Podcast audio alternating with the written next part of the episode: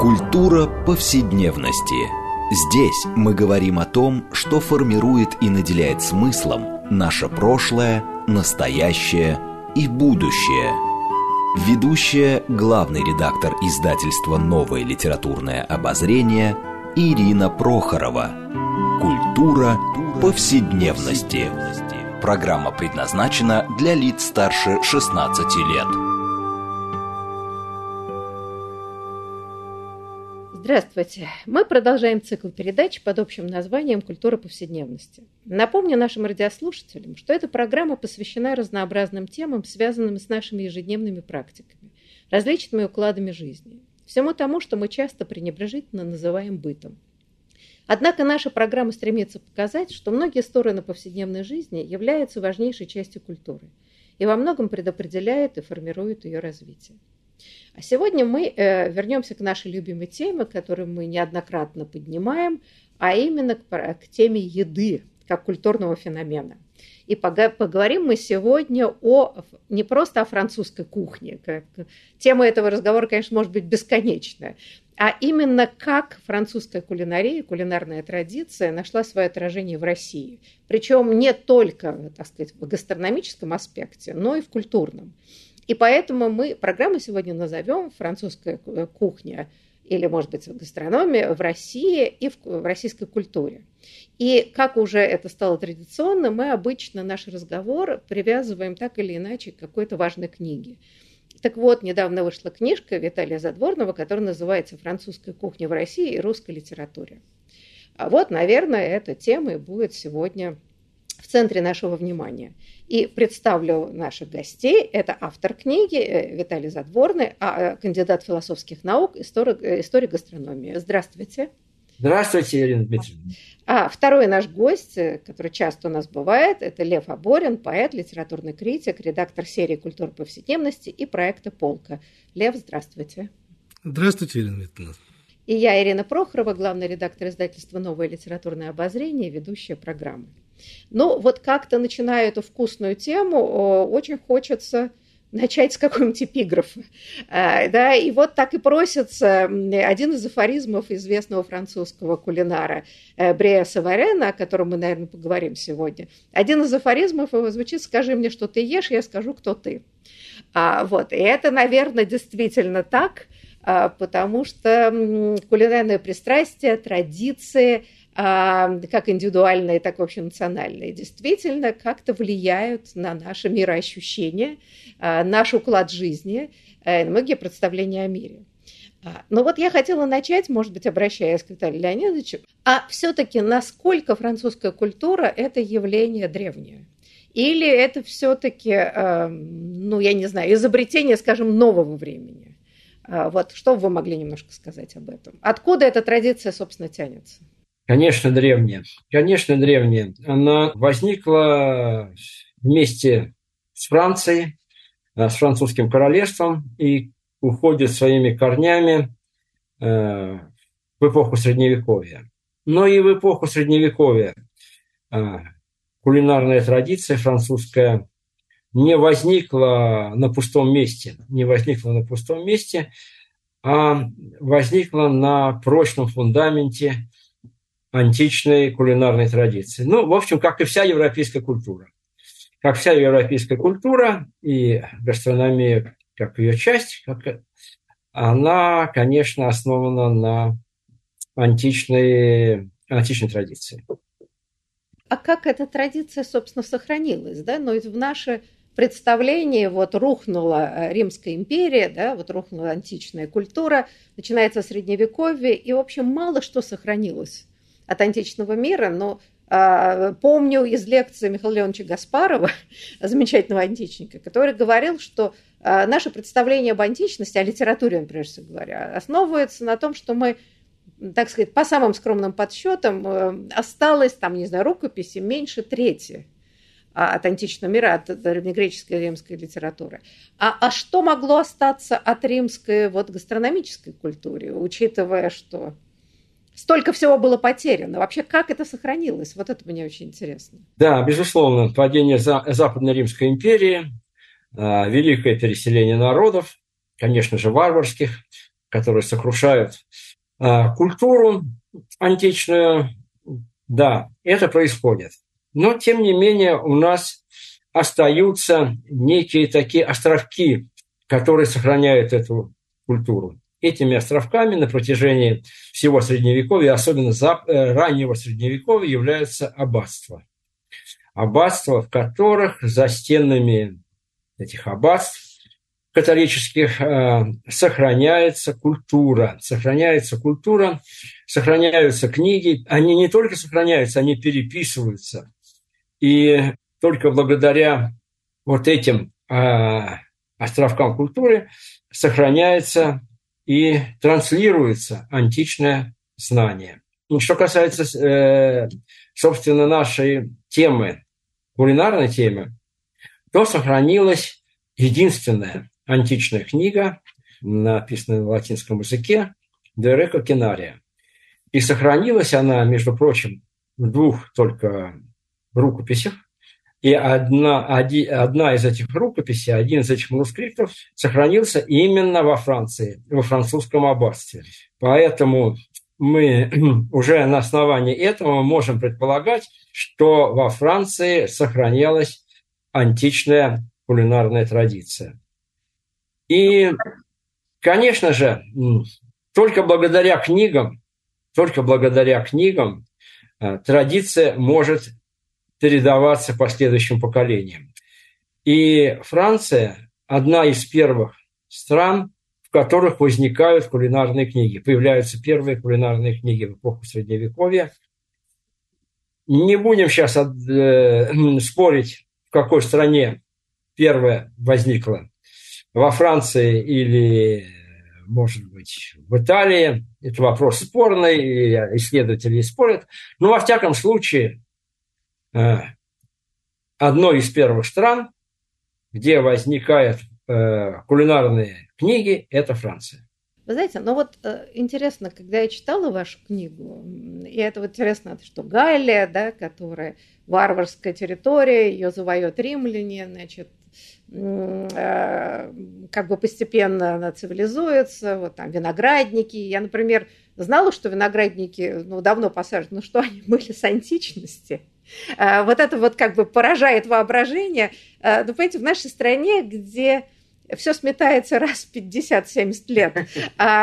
И там, я не знаю, особняк конца 19 века, это уже просто невероятно. О, какая старинная вещь и так далее. Вот удивительно, что эти виноградники как были посажены там вот, значит, вот в этих разных территориях Галлии, так они себя продолжают эм, и существовать.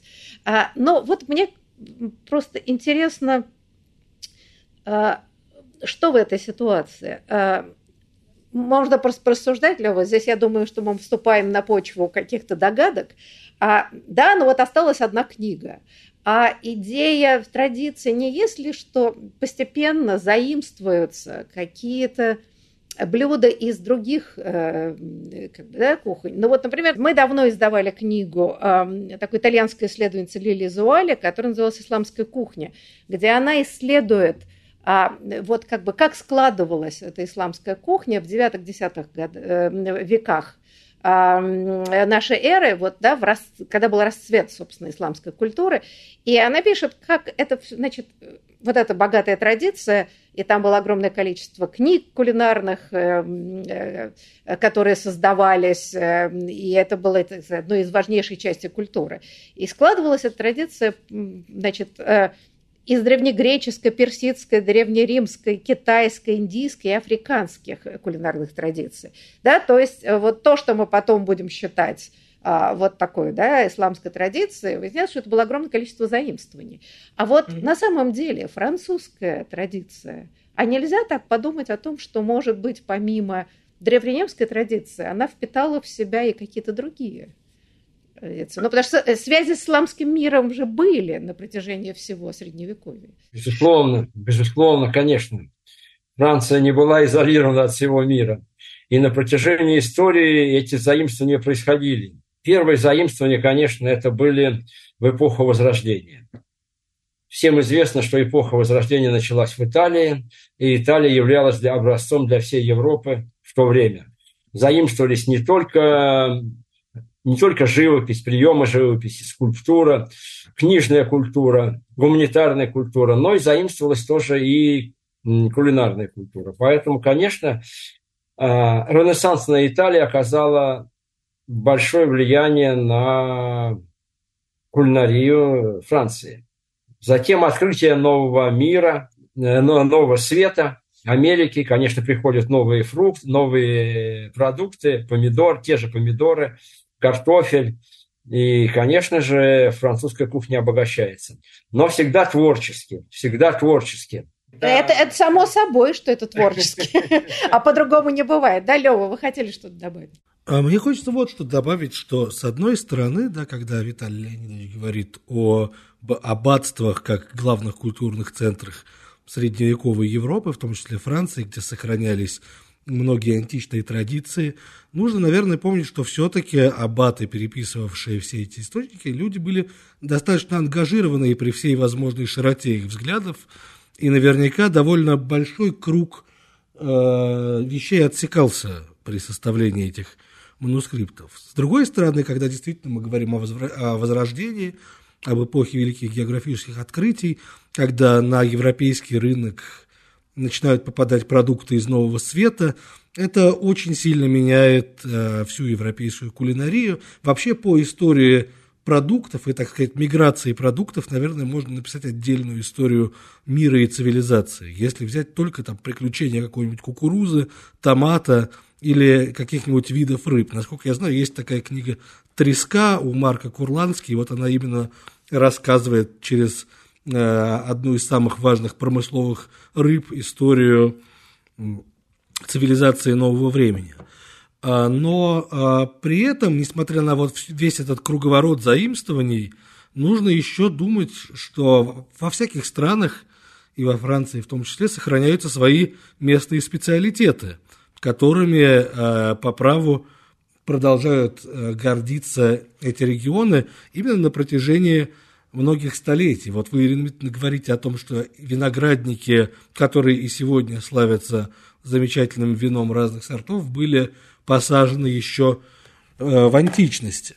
Э, точно так же, в принципе, средиземноморская кухня, а юг Франции – это Средиземноморье, она зависит от тех ресурсов, которые там есть, которые выращиваются. И э, несмотря на то, что какие-то вещи, скажем, подробности перов каких-нибудь наместников э, римского императора в соответствующих провинциях – могли быть утрачены или приукрашены, с другой стороны, существовала народная традиция, и я думаю, что рацион средневекового крестьянина юга Франции вряд ли очень сильно отличался от рациона позднеантичного э, крестьянина, да, потому что, в общем, продукты дичь, рыба, злаки были примерно те же самые. Интересно, что вот если посмотреть на книгу Виталия Леонидовича, там рассказывается о том, что существуют какие-то географические э, границы между разными традициями. Например, есть винная традиция, а есть пивная, более связанная с германским и славянским миром, и, наверное, все-таки в каком-то виде на север, по крайней мере, Галлии проникающая. Это, это верно, да, здесь, э, вообще, что касается действительно, когда мы говорим о кулинарных традициях, то, что осталось, да, там, от античности или прочее, это все-таки ведь точно не еда бедноты, скажем так. Это э, римская аристократия, которая задавала, вероятно, пиры. Э, если я правильно понимаю, может быть, здесь Виталий Леонидович поправит нас. И в данном случае в древней, э, в античной литературе, и же очень в художественной литературе, есть много описаний этих невероятных пиров, что там ели. Конечно, сатириконы, все что угодно. Абсолютно, да, там, я не знаю, какие-то экзотики, там, типа паштеты из язычков, ласточек, ну, в общем, какие-то совершенно немыслимые вещи. Барабулька, она же султанка, взвешивалась на вес золота в античности, сейчас она, в общем, вполне доступная э, морская рыба. Да, простите, э, вы хотели что-то добавить, э, Виталий? Да, безусловно, конечно, мы не можем говорить о столе, о кулинарии крестьян, потому что, конечно же, кулинарные книги, они отражают кулинарные традиции высшего света. Они отражают, конечно, правящего класса, феодала, безусловно. Поэтому и книги писались для поваров, а повара были только, конечно же, у князей или епископов, э, кардиналов и так далее. То, что вот Лев сказал, что, конечно, отсекалась э, часть культуры античной э, средневековых аббатствах, безусловно, не все книги переписывались, я полностью с ним согласен. А, но были такие традиции, которые, наоборот, культивировались. Вот, например, взять вино. Вот вино, оно наоборот, э, всячески культивировалось э, в аббатствах, и любой епископ, это было главное дело аббата и главное дело епископа – посадить виноградник. Не было тогда торговли в раннем Средневековье, никто не поставлял вина из других стран, и нужно было самим это сделать. А почему? Потому что без вина невозможно совершать мессу. Христианский культ вообще невозможен без вина. И даже мы знаем такой эпизод – ну, немножко забавный, когда святой Ансгар поехал э, с миссией в Скандинавию, где невозможно было посадить э, виноградную лозу, она там не выживала, замерзает. Вот. И, обращаясь к папе, спрашивает вопрос. «А, Святой Отец, можно ли служить мессу на пиве? А он говорит, нет, ни в коем случае, только на вине. Поэтому вот виноделие – это э, большая заслуга именно, а, а именно аббатств. Именно они совершенствовали стили вина и виноделия, потому что без вина ну, ни туда и ни сюда, мы не можем служить мессу. А как же выходили из положения? Так и завозили вино в, в скандинавские да, страны? Так и завозили, да, с собой везли вино, и там по чуть-чуть могли только служить мессу, да, только так. Ну, тем, но еще один интересный момент. А, а, монахи продвигали виноделие как можно дальше на север, до самых возможных пределов. В Англии было виноделие, росли виноградники в эпоху Средневековья, раннего Средневековья. Туда завезли и вывели морозоустойчивые сорта. В Англии еще было.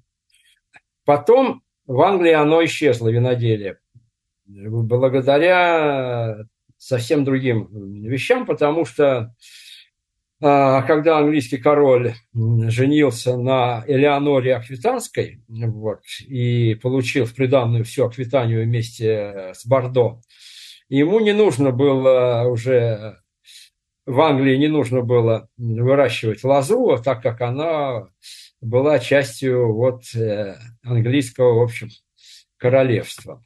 Ну да, глобализация, местная глобализация привела к исчезновению да, английских виноградников. Вот хотя сейчас, вот в последнее время, э, какие-то виноделы, любители, подвижники этого дела пытаются возродить виноделие в Англии сейчас. Да. А раньше, в раннем Средневековье, там росли лозы. Слушайте, ну тут еще может быть связано с тем, что климат мог немножко поменяться, могло быть теплее тогда, а, да, Ой. дальше ведь потом начи- начался этот вот маленький, а, как это называется-то, боже мой, малоледниковый период, э, по-моему, в 15 веке, да, и это стало невозможно, это целая была большая проблема. А здесь очень много, может быть, факторов, но я думаю, вы правы, потому что если, если он получил наследство, виноградники, зачем было так стараться действительно мучиться с северной страной и там разводить. Да, да. да но и мы не будем конечно, забывать, что, да, простите, мы не будем забывать, что ну, ведь вообще на протяжении очень долгого времени пили вино или пиво в качестве воды а, потому что вода, это была проблема с ней, да, она была редко очень чистая, и можно было отравиться и получить холеру и все что угодно, да, поэтому это был вообще, так сказать, способ поддержания а, жизни. Да, ну, кстати, Лев, я хотела сказать, немножко отошли, но ведь, собственно, весь принцип и смысл изучения истории кухни, если мы говорим о культуре, и этим занимается ровно потому, что если не осталось никаких других источников знаний о взаимодействии каких-то народов и стран, то вот как раз по кухне очень легко это можно воспроизвести. Заимствование в, в гастрономических привычках а, очень легко прослеживается, да, и таким образом косвенно можно понять, что, скажем, вот эти народы друг с другом общались активно. Да, конечно, раскопки Помпеи показали, э, что некоторые плоды, которых в самой Италии не знали, завозились в Римскую империю. Это стало ясно, что существовали какие-то торговые отношения. Вот тут еще мне хотела вопрос в связи, значит, с гастрономической культурой. Вот с, с вашей точки зрения, все-таки, э, да, ну вот мы говорим об возрождении, да, вот вы уже упоминали о том, что возрождение дало такой невероятный толчок развитию кухни, именно потому, что налаживаются связи, проявляются новые продукты, как вы говорили, да, и, в общем, начинается такое, ну и вообще эпоха Возрождения – это появление и в том числе первого международного стиля в моде, готическая мода, и вот распространение очень многих привычек местных да, на, на большую территорию. Но вот мне хотелось немножко остановиться на появлении дешевого сахара, а что вообще-то было некоторой революцией в кулинарии, да, потому что в средние века ну, сахара почти не было. Был мед, который был тоже очень дорог, и это было тоже не по карману было и по возможности простых людей. А потом вдруг появляется невероятное вот количество сахара. А я-то всегда считала, что это все началось с момента освоения Америки, когда там, а, значит, появились плантации тростниковые, да, и вот пошел дешевый сахар. А вот вы пишете в книжке, что на самом деле это произошло раньше, да, в связи с крестоносцами. Могли бы вы немножко об этом сказать? Потому что это очень интересно. Ну, первые европейцы познакомились, впервые увидели сахар во время походов Александра Македонского, но тогда это была некая экзотика. В эпоху Римской империи сахар тоже не получил широкого распространения, а, как э, некое такое экзотическое средство, которое использовалось больше в медицине, и главенствовал мед. И э, сахар начинает использоваться прежде всего в арабской кухне именно арабы, которые завоевали Персию, вот, начинают производить сахар. Производить сахар. И сахар распространяется по всему арабскому миру. Даже такая была пословица, если э, я не ошибаюсь, сахар следует за полумесяц. Каким же образом он попадает в Европу? Хотя в Европе на протяжении всего Средневековья сахар был известен, но как редкая специя, как и другие специи, как корица и прочее. Заслуга в этом э, была крестоносцев. Как известно, христиан... Это может быть лучшее, что они сделали. Скажем, э, э, это единственный результат, который... Был положительным. Ну, не будем давать каких-то оценок таких, положительных, отрицательных. Во всяком случае, это действительно, что они принесли. Это было действительно. Когда крестоносцы завоевывают Святую Землю, там существуют уже заводы по производству сахара арабские, и они эту технологию производства сахара перенимают. Перенимают, когда крестоносцев вытесняют уже из Святой Земли, они переносят эту технологию на острова Средиземного моря, Мальту, Крит, э, Родос. Там тростник тоже растет, и потом только уже благодаря великим географическим открытиям испанцы везут тростник сахарный и высаживают э, в Новом Свете. До этого Америка не знала сахара тоже. Европейцы привозят тростник, и тогда он уже идет уже в Европу. Да, вот мы сейчас должны выйти на перерыв, и после перерыва мы продолжим этот увлекательный разговор, как складывалась традиция французской кухни и как на самом деле она повлияла и на российскую культуру. Так что, пожалуйста, не переключайтесь, после перерыва мы продолжим наш увлекательный разговор.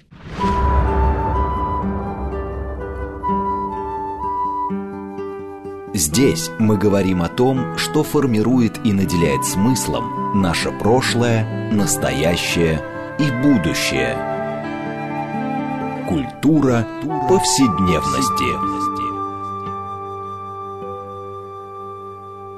Мы продолжаем нашу программу под общим названием «Культура повседневности». И напомню нашим радиослушателям, что мы сегодня беседуем о французской кухне в России и русской литературе. И беседуем с нашими гостями, напомню, с Виталием Задворным. Он автор книги «Французская кухня в России и русской литературе», кандидат философских наук, историк гастрономии.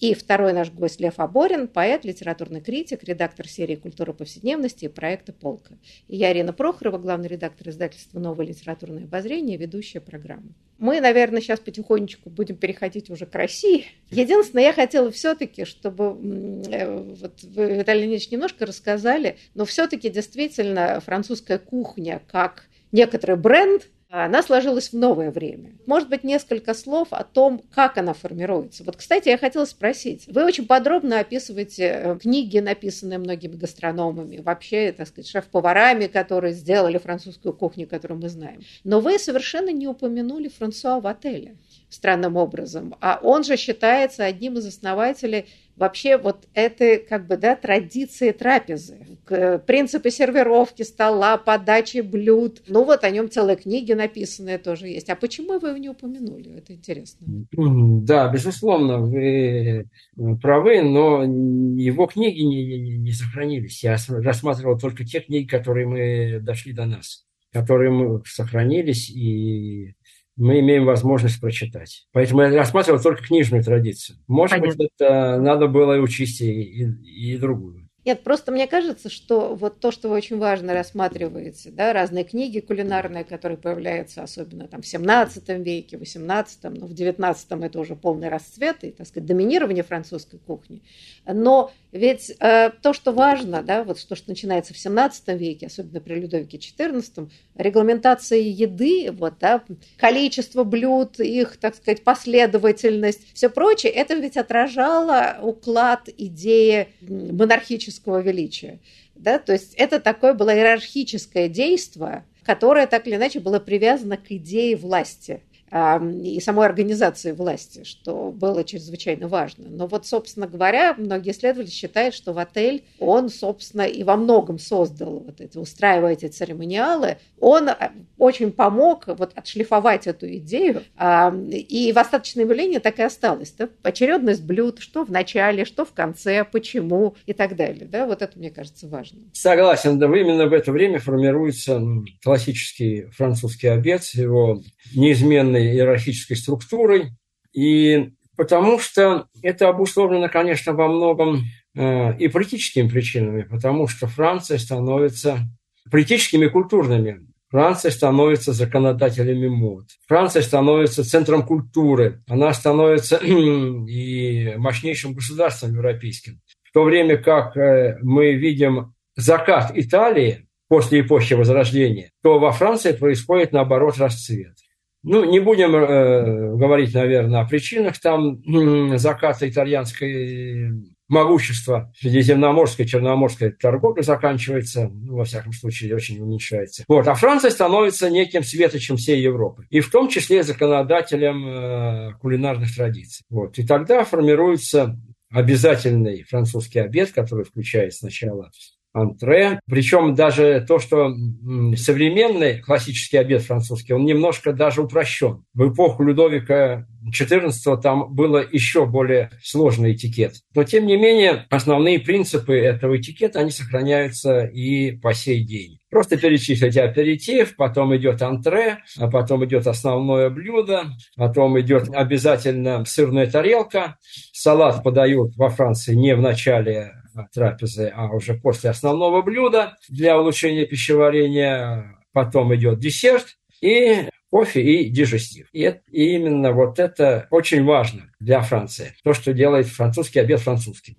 Знаете, но я помню, что когда э, после распада Советского Союза как-то мы смогли познакомиться с французской кулинарией, ну как-то ближе, я помню, что нас очень сильно удивляло, что сыры подаются перед десертом. Как бы в нашей такой советской традиции сыр это была закуска. Как правило, ну и до сих пор, да, на столы ставят сыр, ну как бы как. А, и я только в свое время неожиданно прочла, откуда это пошло. Это, по-моему, пошло с 16 века, когда считалось, что человек, значит, желудок уподоблялся, человеческий желудок, котлу, да, такая была метафора, куда вот попадает пища. А сыр это как крышка, который, который должен был закрыть для пищеварения. Да, поэтому сыр в конце. И вот это очень любопытно, да, степень условности сложности, как, почему одно блюдо движется за другим. Да, но вот э, все-таки мы, наверное, перейдем э, к русской культуре и литературе. Это само по себе занимательный сюжет. Э, Лёва, а я, знаете, вот хотела с вас начать и спросить. Я внимательно посмотрела в книге, там, да, очень много перечисляется, кто о чем писал из авторов, мы еще отплатим. Но можем ли мы сказать, что русская литература уделяла большое внимание еде?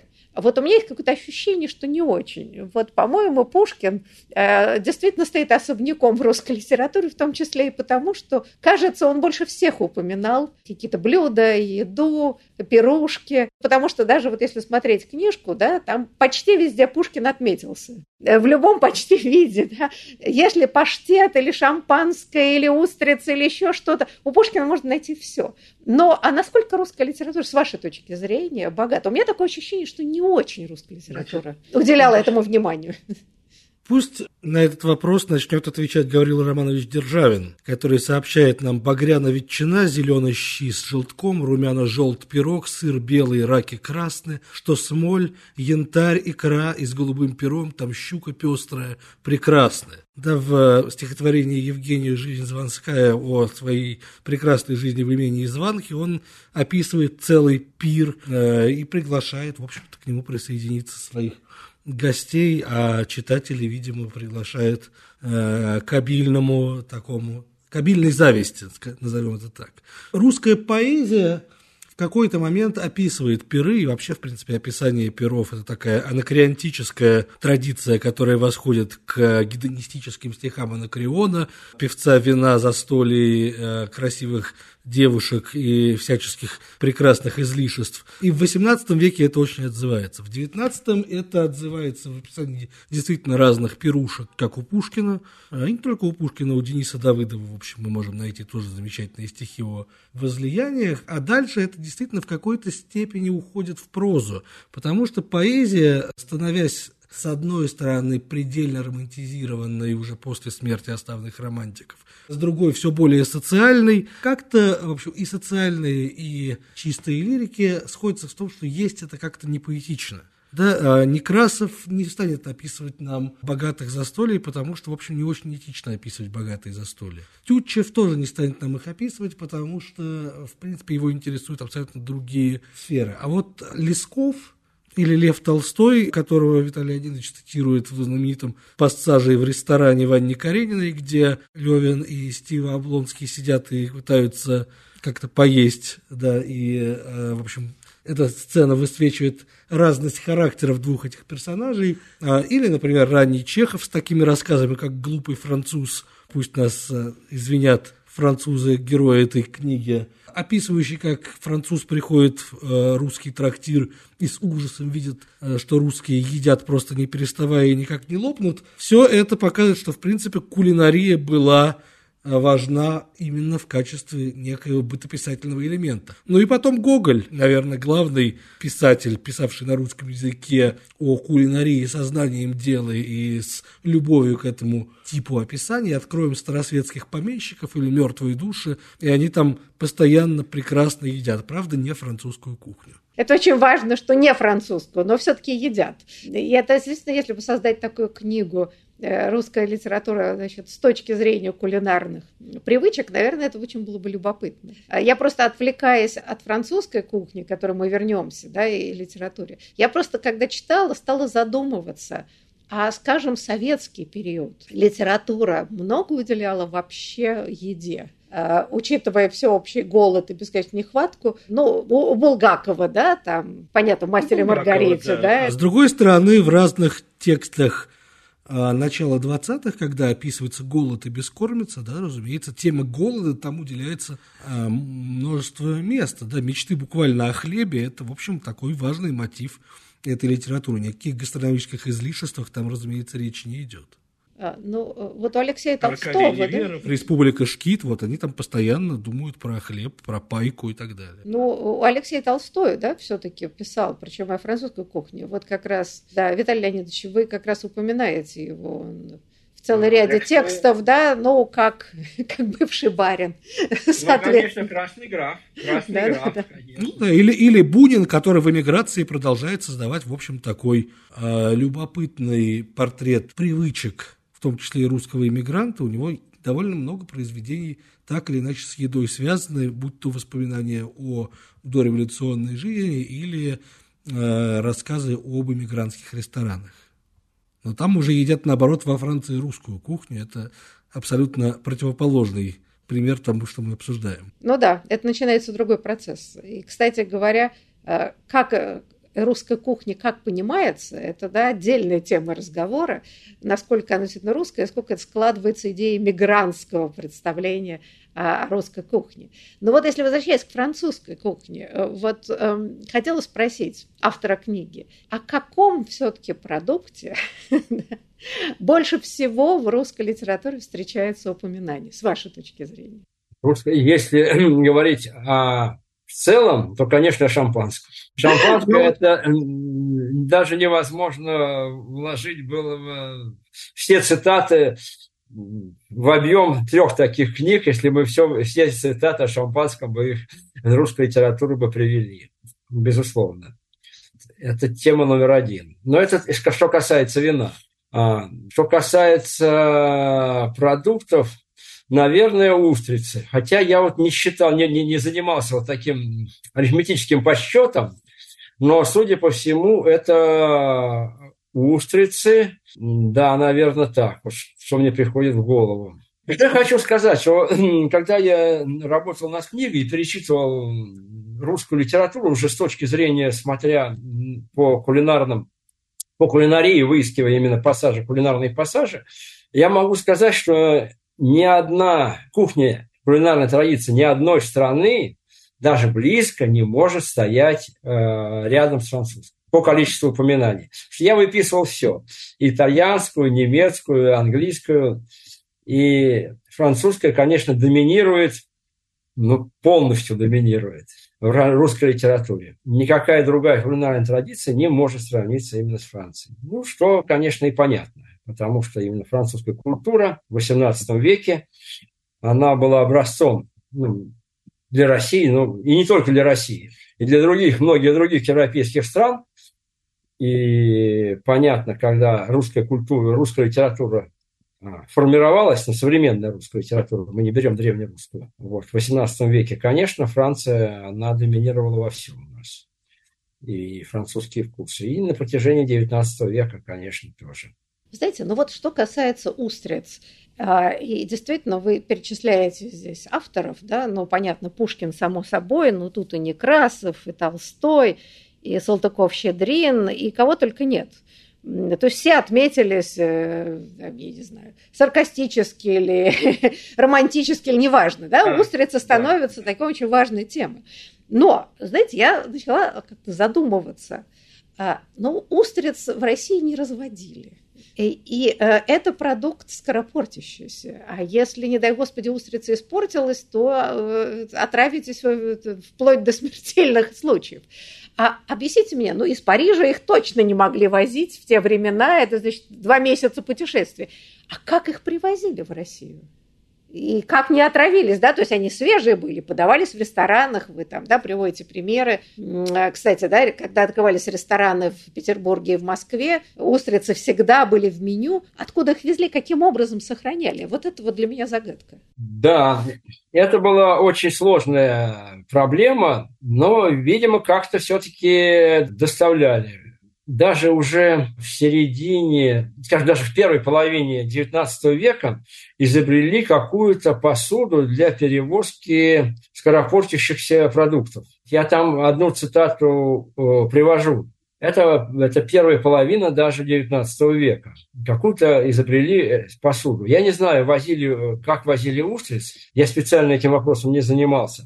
Но, тем не менее, вот это стало каким-то для, для русских именно французским шиком. Ну, смотрите, вот вы пишете о том, что вы упоминаете, что возили из двух городов, из немецкого Фленсбурга и бельгийского Остенда. Ну, это ближе, чем, конечно, Париж, но, тем не менее, а, на, на подводе, на карете, да, то ли они возили в бочках с водой, видимо, как-то, да, они же довозили их свежими. Да, и, знаете, вот да, когда конечно, начинаешь конечно. задумываться о бытовой стороне, так говоришь, да, ну, шампанское, понятно, что там вывести, бутылки и бутылки. А думаешь, боже мой, а как? Да? Ну, даже во льду они долго не продержат держится. И вот это вот любопытно, как, как выстраивалась эта логистика. Действительно интересно, это не нашло отражения вот в моих исследованиях на страницах книги. Я чуть-чуть сделаю экскурс э, опять в античность, что уже в античности специально заготавливали снег э, с горных вершин, и были специальные люди, которые этим занимались, и привозили в погреба снег, зимой, и в этих погребах она, снег лежал, и там хранились скоропортящиеся продукты. Может быть, вот эта снежная технология была заимствована и для перевозки устриц. Я не буду утверждать в этом. Это моя одна из гипотез. Это э, как бы задание вам, издателя, автору, попробовать исследовать. Нет, ну потому что это действительно интересно. Но вот что касается, между прочим, шампанского, и вы там перечисляете много сортов, но, э, например, да, вот что касается вдова Клико, одной из самых таких известных, да, и которым посвящено много много что. Э, и, думаю, Лев нам немножко какие-то, может быть, и прочтет сейчас э, стихи в связи с этим. А, но вопрос очень интересный. Я, например, никогда не знала, а как-то в свое время совершенно случайно прочла про это шампанское значит, вдовы Клико, которая была крупнейший предприниматель XIX века. И выяснилось, что 70% ее продукции, то есть шампанского, шло в Россию она наладила сбыт и в Америку потом, и, значит, э, несмотря на блокаду Америки в конце XVIII века страны Европы, она все равно туда возила контрабандой. И ее суда, когда пока шла война Франции с Россией, стояли там чуть ли не в Архангельске и ждали, когда можно будет снова завести шампанское. Да, в этом смысле это очень интересная история это что процветание дома шампанского Давклико, в общем, во многом э, благодаря России. Что, в общем, закупали Точно. это все да, со страшной силой. Даже это отметил Теофиль Готье, который посетил Россию и отметил, что э, шампанское Веоклико можно пить только в России. Во Франции меньше можно найти. Потому что оно очень, э, шампанское очень дорогое, вот, а здесь такие гостеприимные и богатые дворяне. Поили шампанским. Поили шампанским, да. Алло, может быть, вы приведете какие-то примеры в связи с шампанским? Мне кажется, что тут как раз поэзия наиболее показательна, потому что шампанское очень ассоциировалось с поэтическим вдохновением, особенно у поэтов-романтиков. А, вот, например, а, в книге Виталия Леонидовича приводится а, стихотворение Алексея Хомякова, да, в будущем известного теоретика славянофильства, да, который э, пишет следующее. «Кипит шампанское в стакане, кипит и блещет жемчугом, мечты вьются над моим челом, как чайки белые в тумане. Налейте мне еще стакан, тогда рассеется туман, и яркими чертами света увидит светлый взор поэта другого мира чудеса, увидит новые творения, другие земли, небеса, мечты восторженной видения. Практически, в общем, какая-то зеленая фея абсента, но только с менее крепким напитком, но, видимо, Хомякову этого было достаточно. У Пушкина масса упоминаний и АИ, и Маэта, и того самого Клико, той самой Клико, и вот другая цитата из Евгения Онегина. «Вдовы Клико или Маэта благословенное вино в бутылке мерзлой для поэта на стол так час принесено. Оно сверкает и покреной, оно своей игрой и пеной, подобием того, всего меня пленяло, за него последний бедный лепт бывало давал я, помнитель, друзья». Отметим, что рифма «поэт-маэт» довольно частотная, когда это шампанское упоминается в русской поэзии. Как бы сам язык просит.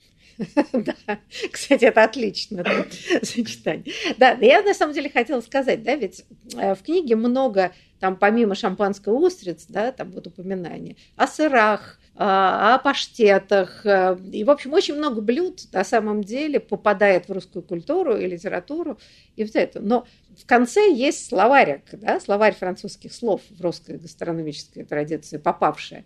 И вот для родителей чистоты русского языка у нас периодически какие-то вот такие компании всегда возникают. Очистить русский язык от иностранных заимствований. И в последнее время тоже модно.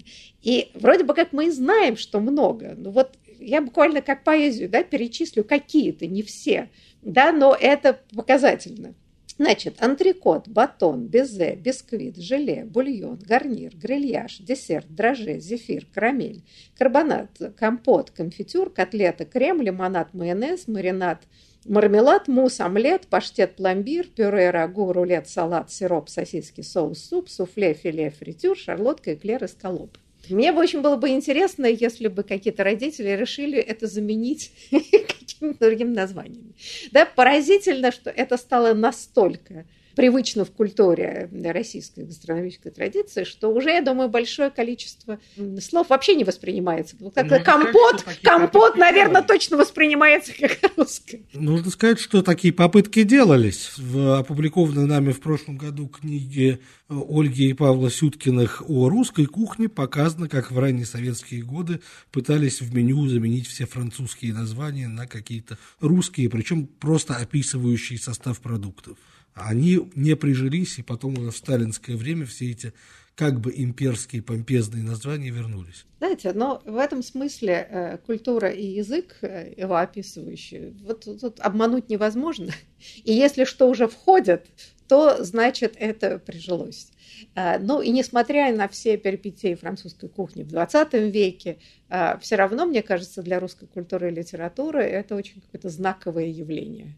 И все равно принадлежность к цивилизации, я бы сказала так. Почему э, в России сейчас такое огромное количество ресторанов, где французская кухня, меню французское, да, занимает все равно центральное место? Так что в этом смысле, мне кажется, книга очень важна, показать, как, как вот, да, сквозь французскую гастрономическую традицию, а в том числе французская культура, как бы она пронизывает, собственно, культуру русскую. У нас еще очень много тем для бесед, но вот наше время, к сожалению, закончилось. Поэтому я хочу поблагодарить гостей. Большое вам спасибо за интересную беседу. И я надеюсь, до будущих встреч.